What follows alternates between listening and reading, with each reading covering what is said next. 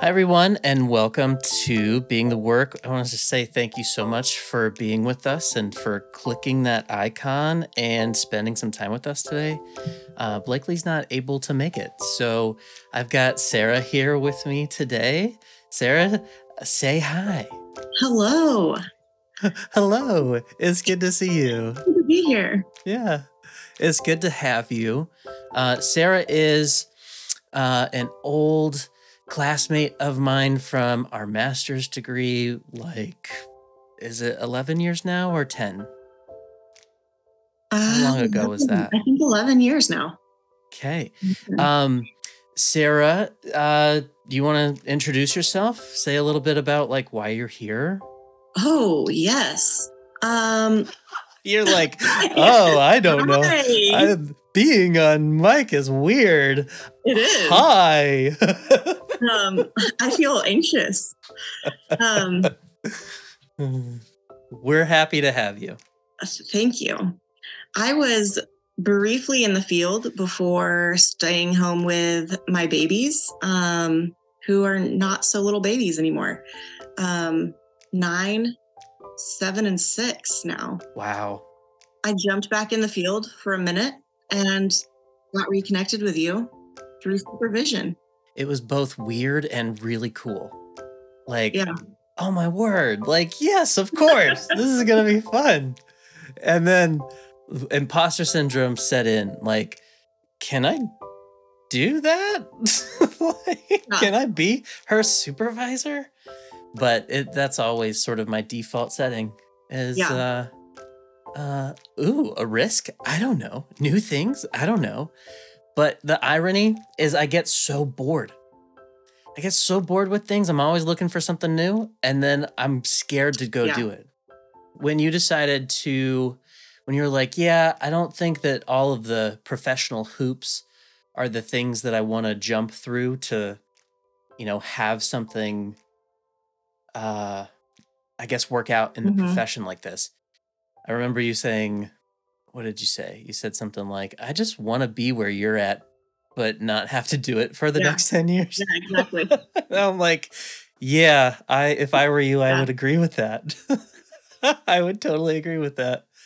And um yeah, so I recruited you for this cuz you were so consistent and task driven and organized and all of the things that I'm not. yes. We have established I am not a dreamer. You are. I'm driven. yes, I am a balloon that just wants to float around all over the place. And you are the string that keeps me attached to the Yeah. ground. Look, keep me grounded just a little bit. I'd also throw in Blakely is a balloon as well. Yes. Um, we just want to float around and look at the sky and look down on the earth and not make sense to anyone else. I am I am not that, yeah. but I am a good string. Keep us attached. We need we need that. We need So, that for sure. Speaking of that, So tell us why we're here today. yes. Um, so the question I had was what's the difference between empathy and compassion? And because I think that there is I think there's a link here to compassion fatigue, empathy stress, um, secondary traumatic stress, whichever we want to call it. Um, and just a quick side note, everybody, I think we just need to start calling it empathy stress and strain. Um, and we'll get to that. But, anyways, my question, Sarah, is what what are your thoughts really quick just on what might be the difference between empathy and compassion Oof. That feels so tricky because at like at when I first think of those things, they feel so similar to me. they do right like I don't know that I, have, I don't know that I have thought about the distinction that would set them apart.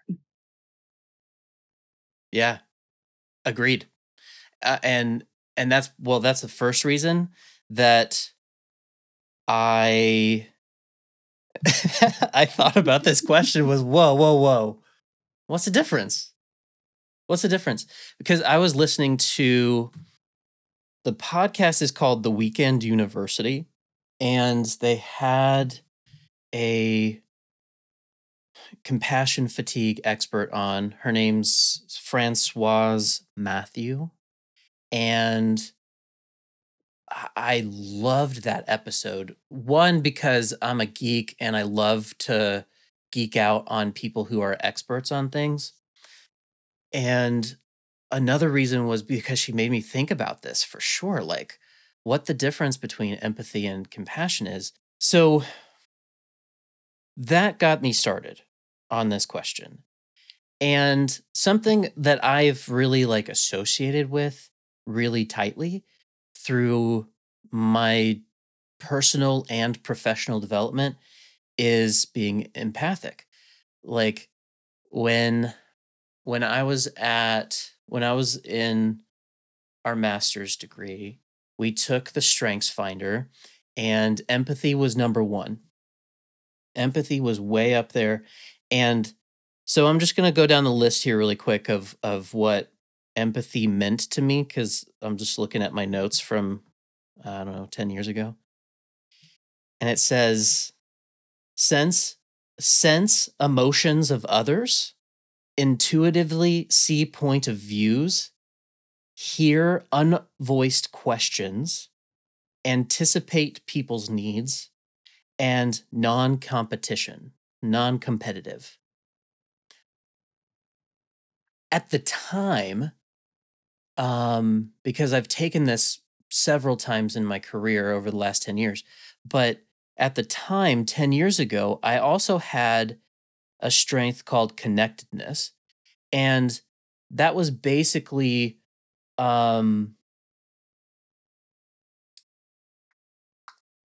I'm just going to read it because I don't want to get it wrong because I feel like it's really poignant here. Uh, the faith in links among all things.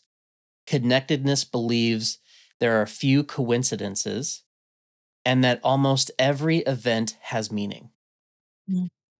To me, that really brought in my faith. Particularly, it was very strong back then. And I didn't know how often I was practicing it.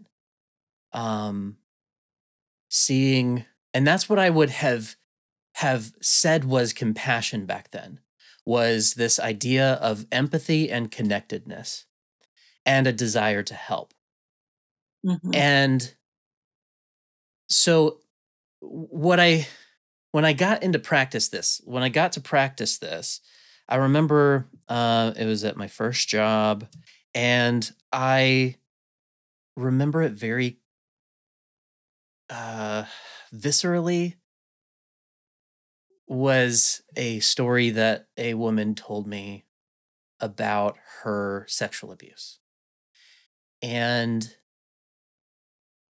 my empathy was really on point that day like the idea of being able to what did it say? Sense the emotions of others intuitively see her point of view hear her unvoiced questions. Um everything she said i was so in enraptured by. Uh, not because it was interesting, but because I wanted to know so much and help her feel not alone, that I physically started to feel the sexual abuse. Like in my stomach and on my skin and things like that. And and i would say that that was my empathy. Like the ability to feel it all so vividly mm-hmm.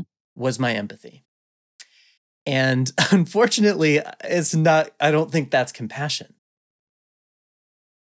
so Francoise Mathieu in this episode on the weekend inter, uh, the weekend university was talking about how um, when when the concept of compassion fatigue was being like developed there were a group of like she wasn't really clear about who it specifically was, but these these people who who were Buddhist were saying no no no no no compassion cannot be fatigued.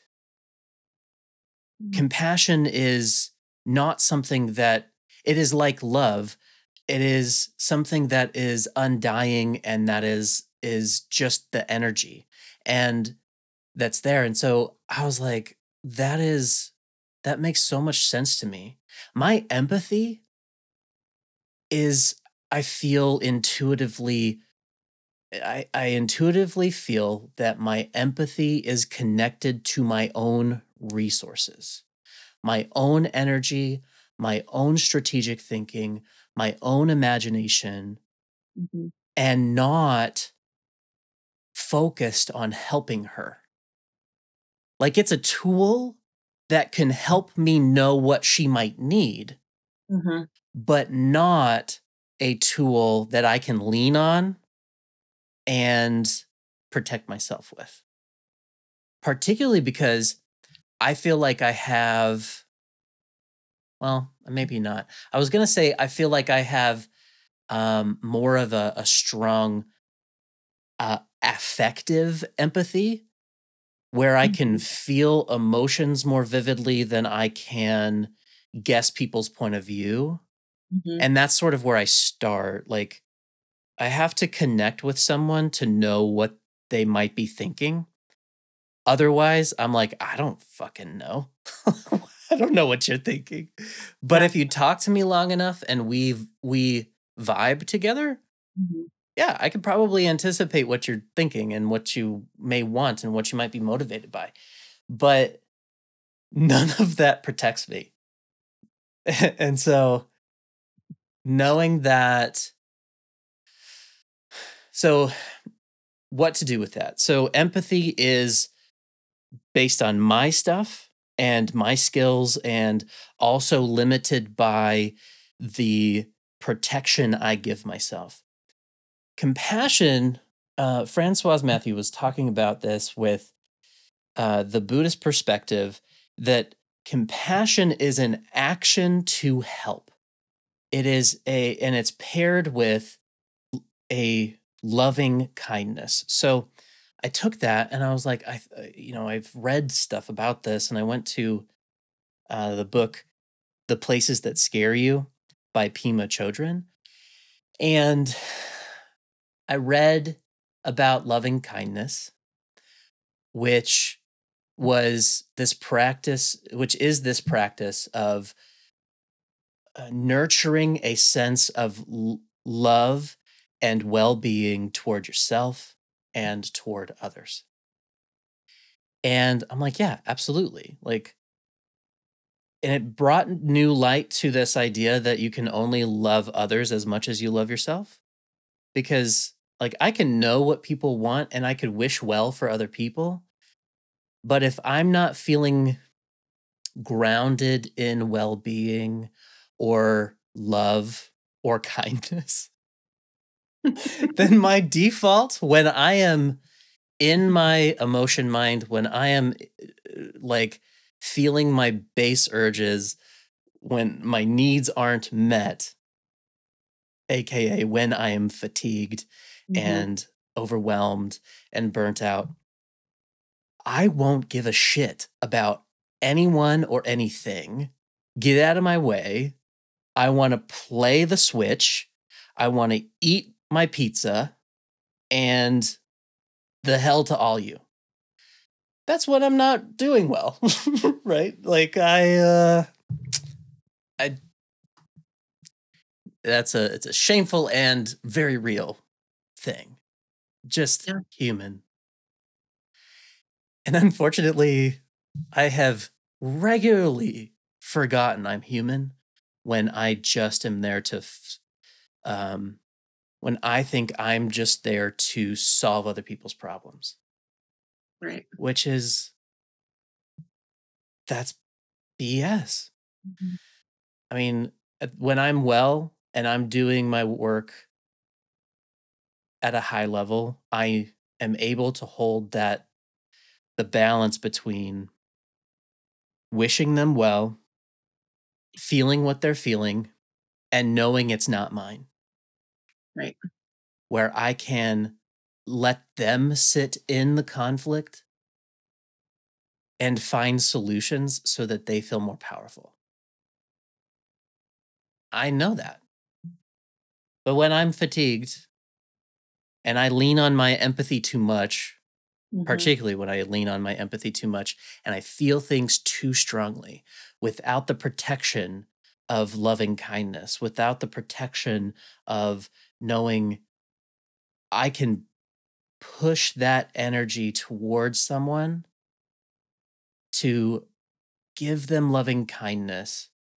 Um, when I don't do that, I'm left at the end of sessions with a sense of overwhelming responsibility uh, and lots of did I do that right? Did I do enough? Did I uh, do what I should have? Did was I on point? Was I do? I mean, it's a lot of like a lot of that, which makes it nearly well just uh, there's a lot of suffering involved with documenting a session like that Mhm. when I'm feeling really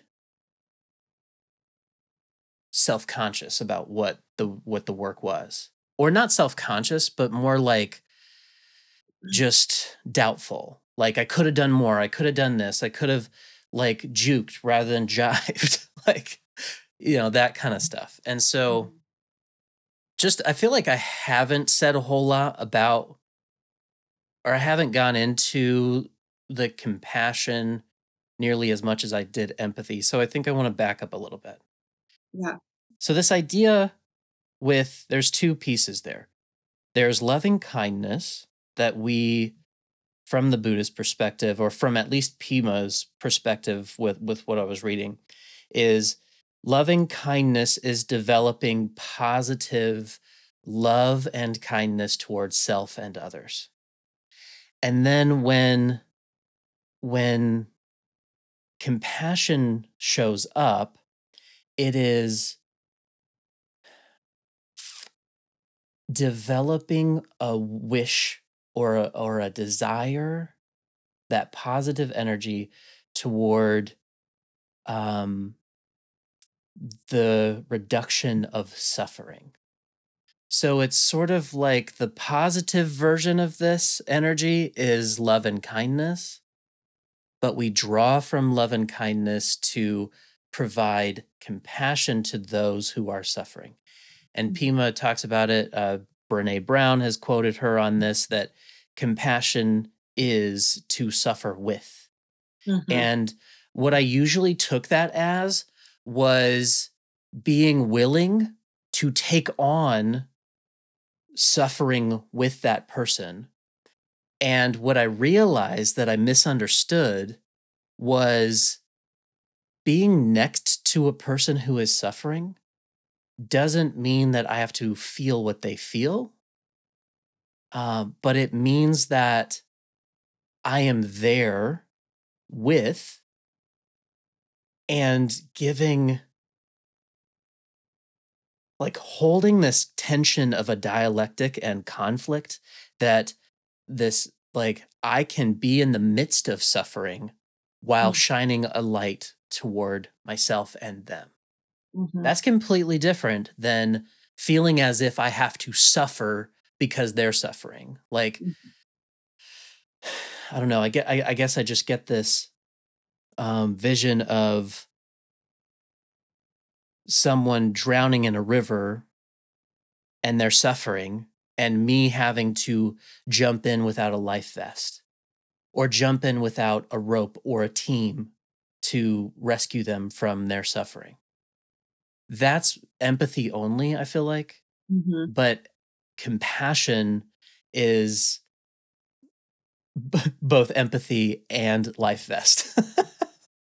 so I think an example, I just want to give an example. So if if somebody wants to try to practice this, um, that they can they can kind of hear what it sounds like Yeah. to practice. Um, So, loving kindness is sort of this uh, gradual, gradually growing where we shine.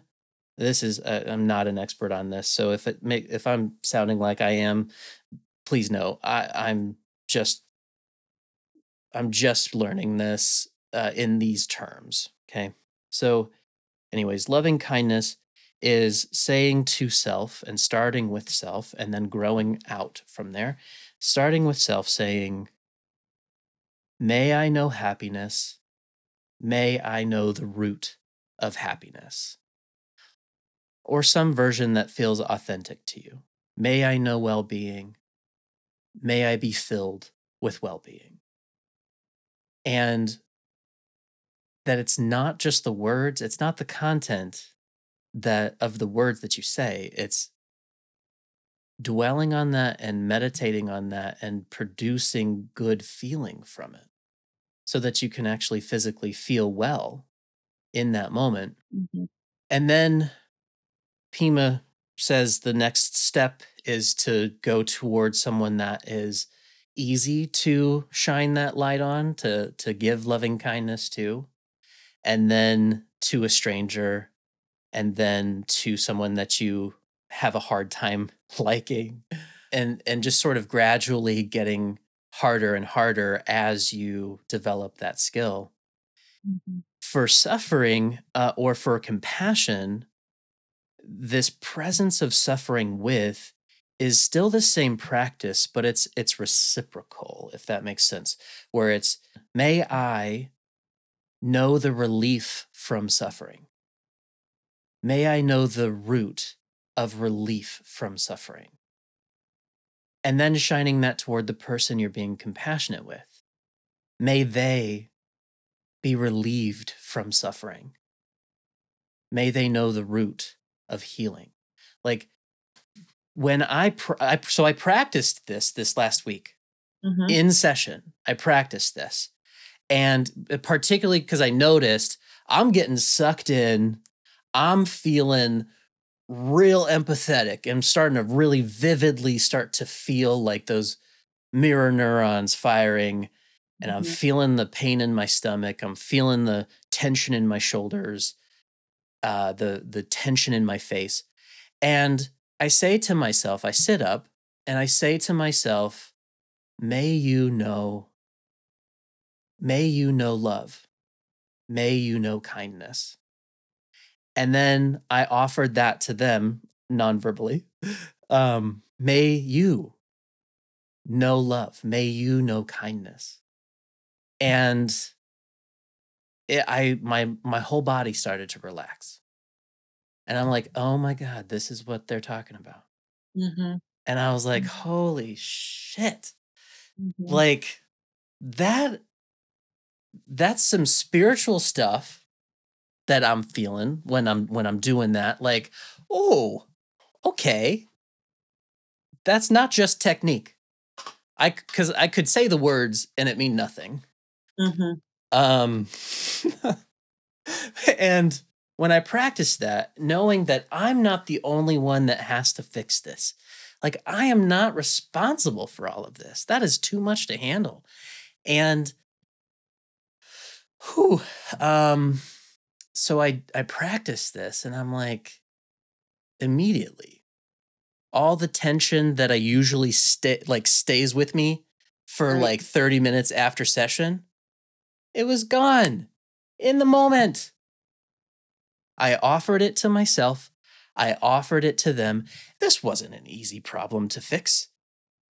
Like the the problem that that my client was sharing with me. Right. like it was heavy. I felt it. I knew it. I knew the suffering they were feeling. And i started to empathize with that suffering and do the same thing i've always done. You got to feel it so that we can fix it. And i was like no i don't need to take all this on i don't Yeah. need to so anyways as i've laid this out this is my experience this is how i'm understanding this empathy is the thoughts and feelings that we take on that we have when we are uh, with another person in their happiness or in their suffering. Mm-hmm. Compassion is providing self and others a willingness to be present and a hope that we feel love and the relief of suffering, but also that I'm tangibly, concretely going to do something to help you. Mm-hmm. Right? That if you need something, I'm going to do it, but I'm not just going to sit there with all of my empathy and think and feel all the things that you're thinking and feeling. Right? So anyways, the with all of that, what's the implications of that experience for me with compassion fatigue, empathy fatigue? And this is where I go back to let's stop like Francoise Mathieu. Mm-hmm. She basically was like, uh, let's stop ta- calling it compassion fatigue because compassion can't be fatigued. I mean, that's basically what she was saying, but not. Mm-hmm. But empathy is more of the thing that leads to fatigue rather than compassion. And even with, uh, I have an issue sort of with the term compassion fatigue too, because if anybody's familiar with the professional quality of life scale, compassion fatigue really is the way that they conceptualize it is burnout and secondary traumatic stress. They say those two things com- like combined leads to compassion fatigue. So compassion fatigue for that whole system of thought Mm-hmm. is really just two different concepts. And so it's like, okay, whatever. Anyways, pedantic, let's move on. Empathy for me is tied to secondary traumatic stress because I have I have never forgotten what I thought, felt emotionally and felt physically when I heard that one story of sexual abuse. I've never forgotten it. There are times that it has interrupted my thought process and my emotional process um, in my personal sexual experiences. It has uh, changed the way I like it. It's still to this day, if I am not on my game, I I don't know. I experience a desire to avoid those conversations. Yeah. And if I'm stressed out on top of that and burnt out on top of that, I'm not doing things to help people. Mm-hmm. I'm avoiding the thing and I'm not willing to help. It's been traumatizing secondarily. Uh, it makes, eh, there's been experiences where I've felt aroused and hyper aroused. I mean, not aroused, please. I'm not talking about sex here, but hyper aroused uh, and scared, avoidant of the conversation. And when it when it's happened again, there's been times I've felt dissociated, Mm-hmm. like I felt just disconnected and not wanting to engage. Mm-hmm. But then also, I have assumed that empathy was very similar to compassion. And this new spin on compassion is like huge light bulb for me. Yeah. Like, whoa. Uh you mean to suffer with doesn't mean that I have to feel like I'm suffering? This reminds me of master's degree. There was one thing that one of our professors said that I thought was just amazing. He says, he says, I was with a client and they were like, I have no hope today. I have no hope for that this will ever change. I have no hope that this will ever change. And he says, Well, let me hold that hope for you. Mm-hmm. And I'm like, you know, naive, Mm-hmm. young, and I'm like, oh my God, yes.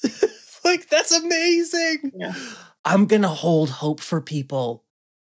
Of course, I take that into my profession. And yeah, w- the first few years of my career, I am like still the perfectionist student that I was growing up, especially in my master's degree. Mhm. And I'm like, I'm going to get an A on every single therapy session.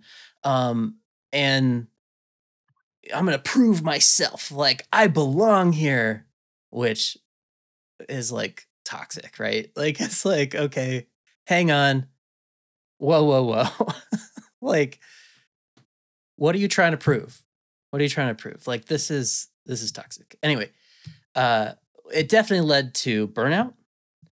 And because I my value was about striving and achieving. It wasn't about being a human, Mhm. knowing my needs, being grounded and centered in loving kindness or compassion.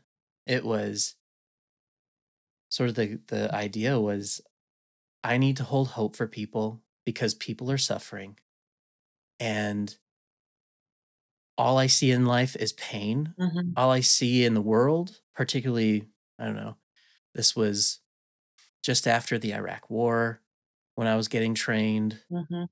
uh, like during the Iraq war, I think. Uh, we were still pretty I don't know about you, but I was still feeling the effects of 9/11 Mhm.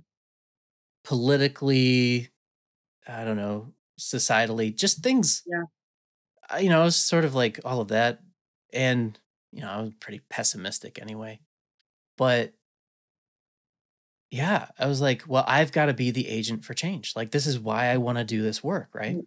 And so uh, that resonated, that the professor, when he said that, uh, resonated so deeply for me that I was like, yes, let's go help people. Right. And I felt that that was the way to help. Yeah. And I was it was honestly, it was selfish. Like I not selfish, it was like just self-centered. It was too much about me and not enough about being with people Yeah. rather than trying to fix people.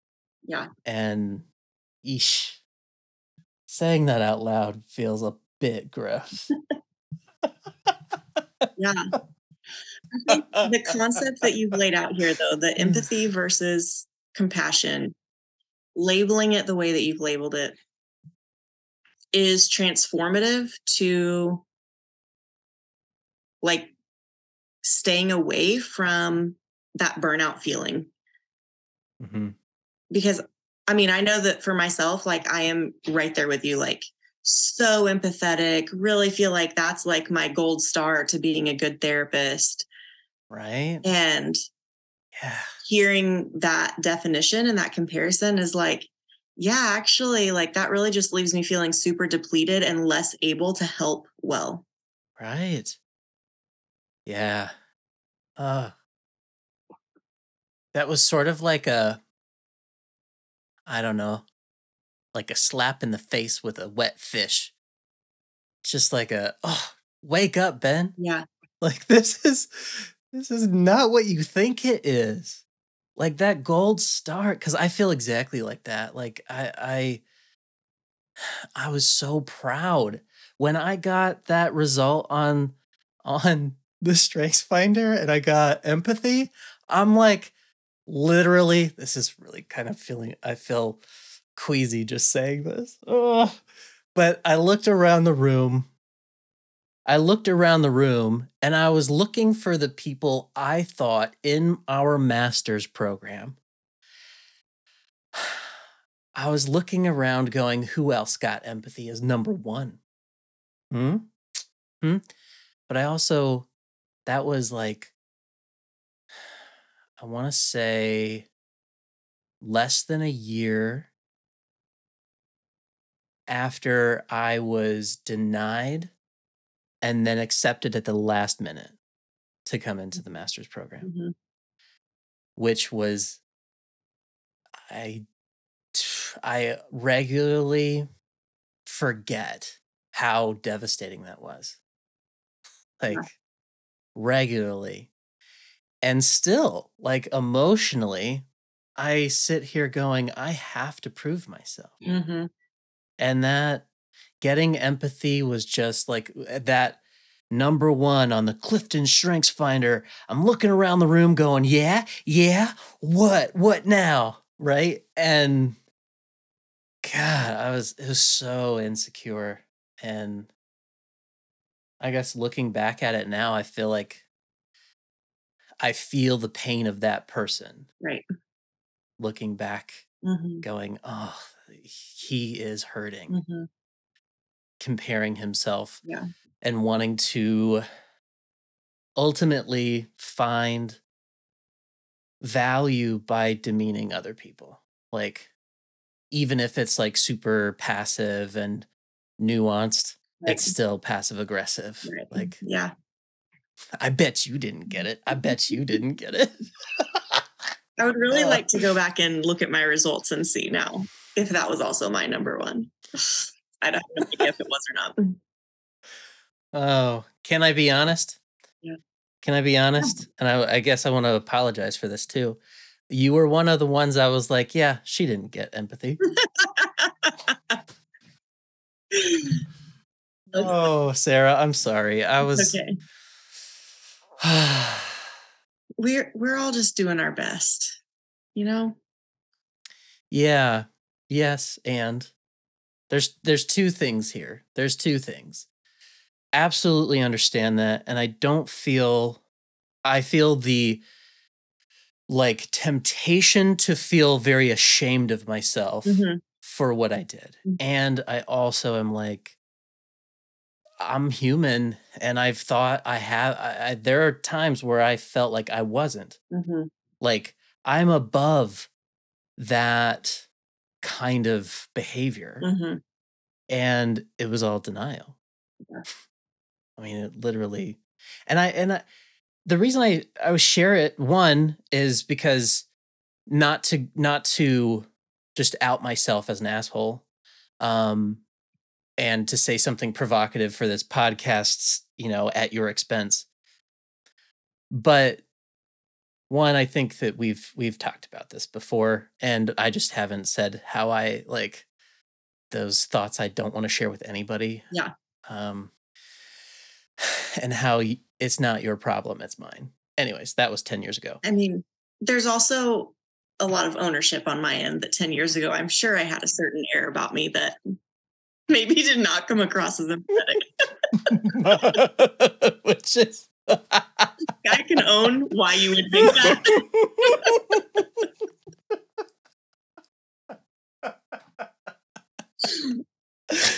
Oh, there was that. And my interpretation of it, like, I was unwilling I was unwilling to get to know you at that time. And we uh, it got proved wrong when I got to know you. Yeah. And I and I am glad that I got proved wrong.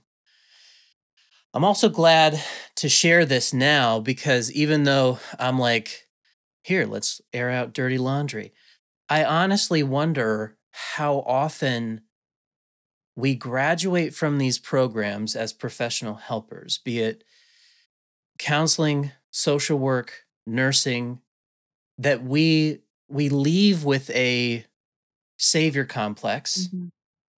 and honestly, a big pride in what we've learned Mhm. and what we know because it sets us apart from other people.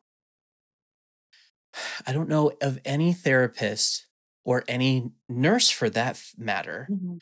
who goes around talking about their profession with their family, say at like family get-togethers where they don't get a question about some sort of thing about their expertise. Mhm.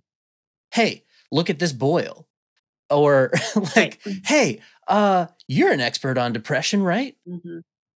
Anyways, I wonder how how many people are like me who take really um, take their work extremely seriously, who wanna be the best, uh, want to be at their best. And I so I um, that's not me qualifying. I wanted to be the best. Mhm. And I wanted to be at my best. Mhm. That's inherently competitive between each other, and I wonder how many people leave the their master's programs feeling really proud of themselves and arrogant. Mhm. And looking at this whole profession like I'm going to go make a difference Mhm. and taking it just a little taking themselves a little too seriously and being a little too arrogant. Mhm. What I see looking back now is that I wasn't seeing myself as a human being first. Right. I wasn't loving myself. I was I was striving to prove myself and to get my licensures, get my certifications and set myself apart from everyone else. Like I had to compete with my fellow professionals. Mhm. And yeah, that that was that looking back, I'm I'm sad for that Yeah. that kid. Yeah. Um I think that like competitiveness and pridefulness could be like a whole nother topic all on its own because absolutely. so much there. Particularly I th- I think I'm right because like I've I've taught some masters courses and I've seen how masters students behave. Yeah. And I've also seen myself and you for that matter be like the Hermione Granger in the class raising their hand going, "Ooh, pick me, pick me, pick me." I know, I know, I know. Like I want to be the best. I am the best. Who else got empathy? Mhm. You didn't get empathy. yeah. but yes, I maybe that should be our next conversation. Yeah. Com- competition Yes. among us helpers, which honestly, how can we be connected if there's competition like that, right? Because I, I think competition is fine, but uh, it we need perspective. Mhm. We need to be generous with one another. Yeah. In our competition. Um, yeah. I think this whole concept is mind blowing and fascinating and something that like needs to be taught to people. Um, because I think empathetic people are drawn to helping professions, right? Um, Mm-hmm. and without this like really important distinction and how to remain kind of like in yourself Yeah. is so important to decrease that burnout that we see in helping professions really across the board. So I loved this conversation. Awesome. Well, thanks for being here with us today. And um, Sarah, thank you for being here as well. Blakely, we missed you. Can't wait to have you back. If you have any questions or any comments about this, hit us up on Instagram at being the work. You can also email us beingthework at gmail.com. Invite you all to reach out to us. We'd love to hear from you. All right. Thanks, Sarah. Thanks.